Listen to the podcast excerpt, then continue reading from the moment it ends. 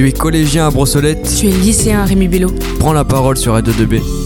Toujours sur Radio deux B, cent un F M et rémi belleau point f r, nous sommes avec Eléa, Nathan, Gwendoline et Gwendoline qui sont là aujourd'hui pour nous faire une chronique sur la République. C'est à vous. Bonjour à tous et à toutes, nous espérons que vous allons bien. Aujourd'hui, nous allons vous parler des conditions du débat démocratique. C'est donc Nathan et Eléa qui vont commencer à nous parler de ce sujet. Oui, en effet, le débat démocratique est une discussion sur un sujet donné entre plusieurs personnes.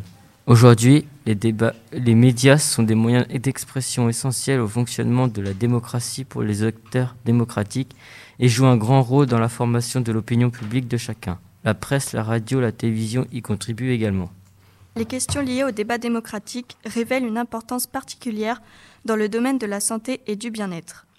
De nos jours, les médias représentent également un danger pour la démocratie. En effet, il y a un risque de manipulation, d'inégalités et ont aussi une importance pour les élections législatives. De plus, les médias doivent respecter les attentes des citoyens. Les conditions du débat démocratique peuvent être améliorées.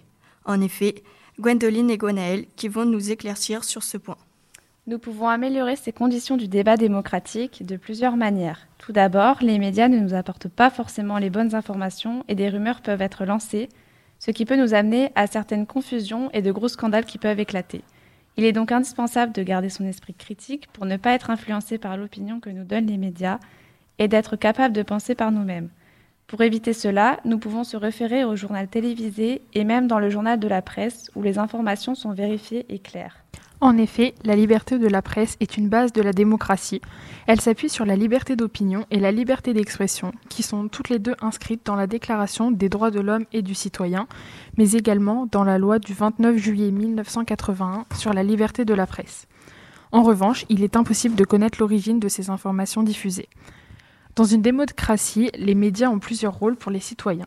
En effet, ils cultivent, ils informent, divertissent et nous offrent de nouveaux horizons, comme des voyages ou encore des jeux. Merci les filles. C'est maintenant au tour de Nathan et moi-même de parler des modes de communication. Tout d'abord, les réseaux sociaux comme Snapchat, Twitter, Instagram, Facebook ont bouleversé les modes de communication de notre société. Chacun peut exprimer ses idées, ses opinions quand il le souhaite, ce qui permet aux citoyens de connaître et de, et de se tenir au courant de ce qui se passe via les médias. Cela peut également sensibiliser sur certains points où certaines questions ne peuvent se poser les citoyens. Cela permet d'aborder des sujets sur les actes de parole coopératifs et non compétitifs. Ensuite, cela permet de donner de la visibilité sur les lois grâce à différents dialogues entre les différents partis. Par exemple, la loi numéro deux mille dix-huit tiret mille deux cent deux, aussi connue sous le nom loi fake news, qui a pour but de lutter contre la manipulation de l'information et de mieux protéger la démocratie contre la diffusion des fake news. Merci à vous. Nous allons donc parler d'un sondage que nous avons réalisé à l'aide de nos comptes Instagram. Selon notre sondage diffusé sur nos comptes Instagram début octobre, nous avons récolté les informations suivantes, qui sont à la fois positives ou négatives. Nous avons interrogé un total de trois cent quinze personnes, dont deux cent trente et un qui sont âgées entre seize et dix-neuf ans. quatre-vingt-seize personnes ont répondu que oui, pour elles, les médias euh, étaient un moyen d'expression utile pour le débat démocratique, contre trente-quatre pour cent qui pensent le contraire. Les points positifs qui sont le plus ressortis sont les suivants. Chacun peut exprimer son opinion et ses arguments, faire avancer les sujets d'aujourd'hui.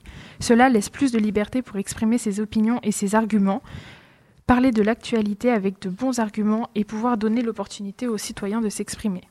En revanche, pour les points négatifs, ceux qui sont ressortis le plus souvent sont les suivants. Le débat peut partir dans tous les sens, des difficultés à se mettre d'accord ou non selon le sujet à débattre, et il n'y a pas assez de temps pour exprimer ses idées. Nous pouvons conclure grâce à ce sondage que beaucoup de personnes n'ont pas les mêmes idées et n'ont donc pas le, la même vision du débat démocratique. Pour finir, nous pouvons remarquer que les conditions du débat démocratique sont multiples et sont soit positives, soit négatives. Nous pouvons également nous pencher sur la question suivante. Les réseaux sociaux jouent-ils un grand rôle dans les débats démocratiques ? Merci à toutes de nous avoir écoutés. Bonne journée à vous. Merci Eléa, Gwendoline, Gwenaëlle et Nathan pour cette émission très intéressante.